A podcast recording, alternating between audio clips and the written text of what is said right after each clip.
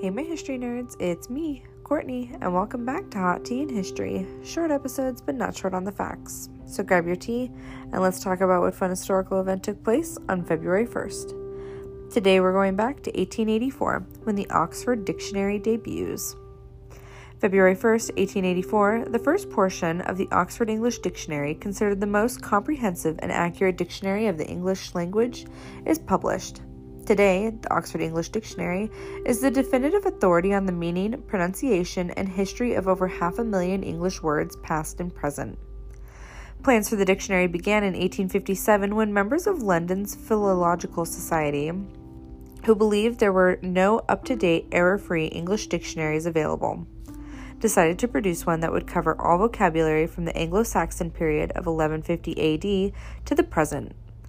Conceived of as a four volume, 6,400 page work, it was estimated the project would take 10 years to finish. In fact, it took over 40 years until the 125th and final page was published in April of 1928, and the full dictionary was complete at over 400,000 words and phrases in 10 volumes, and published under the title A New English Dictionary on Historical Principles.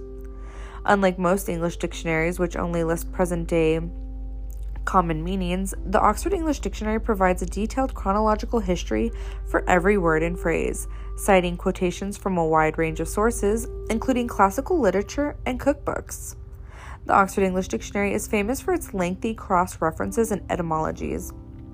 The verb set merits the Oxford English Dictionary's longest entry at approximately 60,000 words and detailing over 430 uses. No sooner was the dictionary finished than editors began updating it. A supplement containing new entries and revisions was published in 1933, and the original dictionary was reprinted in 12 volumes and officially renamed the Oxford English Dictionary. Between 1972 and 1986, an updated four volume supplement was published with new terms from the continually evolving English language, plus more words and phrases from North America, Australia, the Caribbean, New Zealand, South Africa, and South Asia. In 1984, Oxford University Press embarked on a five year, multi million dollar project to create an electronic version of the dictionary.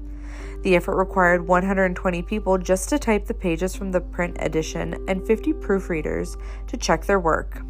The online version of the dictionary has been active since 2000.